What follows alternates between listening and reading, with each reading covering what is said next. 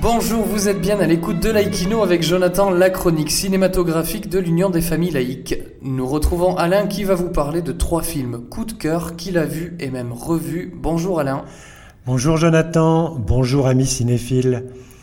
J'aimerais aujourd'hui vous faire part de trois films que j'ai vus et revus, effectivement, et qui m'ont enthousiasmé.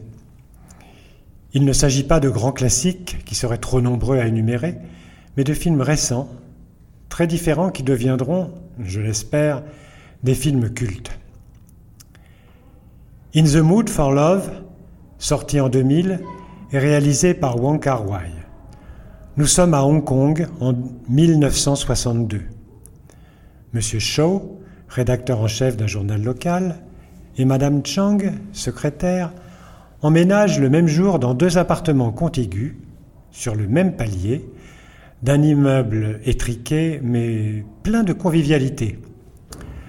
La femme de M. Shaw est souvent absente et le mari de Mme Chang voyage fréquemment à l'étranger.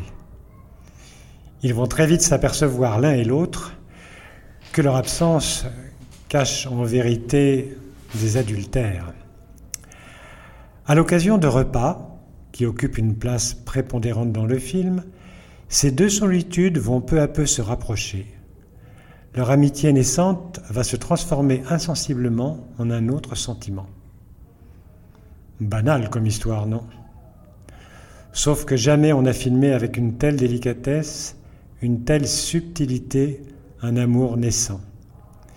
La beauté inouïe de Maggie Chung, Madame Chang, la présence extraordinaire de Tony Lung, Monsieur Shaw, la folle élégance des costumes, les ralentis sublimes, l'extraordinaire bande musicale font de ce film un envoûtement total.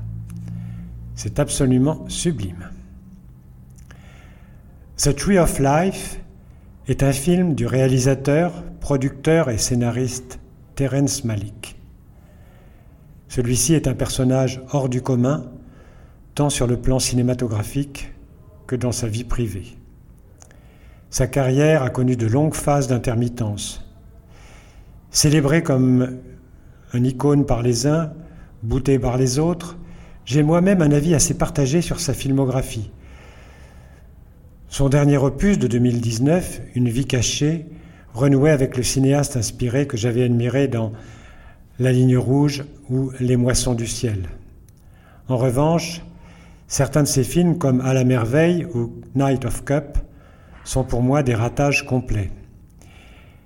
Mais revenons à ce qui est pour moi son chef-d'œuvre, The Tree of Life, qui a obtenu la Palme d'Or 2010 à Cannes, avec Brad Pitt et Jessica Chastain dans les rôles principaux. Hélas, la perspective de le regarder hors d'une salle de cinéma en écran large et en son Dolby est pour moi une hérésie, semblable à une coupe de champagne éventée, servie tiédasse. Mais enfin. C'est une œuvre magnifique sur l'origine de l'homme, sur sa bivalence humaine et animale, filmée magnifiquement de bout en bout, où l'on se laisse emporter par des images constamment sublimes. Le troisième film est Boy A, du Britannique John Crowley, sorti en 2007. C'est l'histoire de Jack, 24 ans, qui sort de prison où il a passé toute son toute son adolescence, pardon, pour un meurtre qu'il a commis lorsqu'il était enfant. Dès sa libération, Terry, un assistant social, va l'emporter loin de son passé douloureux et va l'accompagner dans sa réinsertion et sa résilience jusqu'au jour où je ne veux pas vous en dire plus pour vous laisser la découverte de ce film passionnant et terriblement émouvant. Ces trois films sont à voir ou à revoir. Merci de votre écoute et à très bientôt. Merci beaucoup Alain. En attendant de nous retrouver, n'oubliez pas notre émission de balado-diffusion sur laïcitat.ufal.org ainsi que notre site ufal.org. N'oubliez pas que nos activités ne sont possibles que grâce à vos dons et à vos adhésions. C'était Jonathan sur Laïkino. À très bientôt.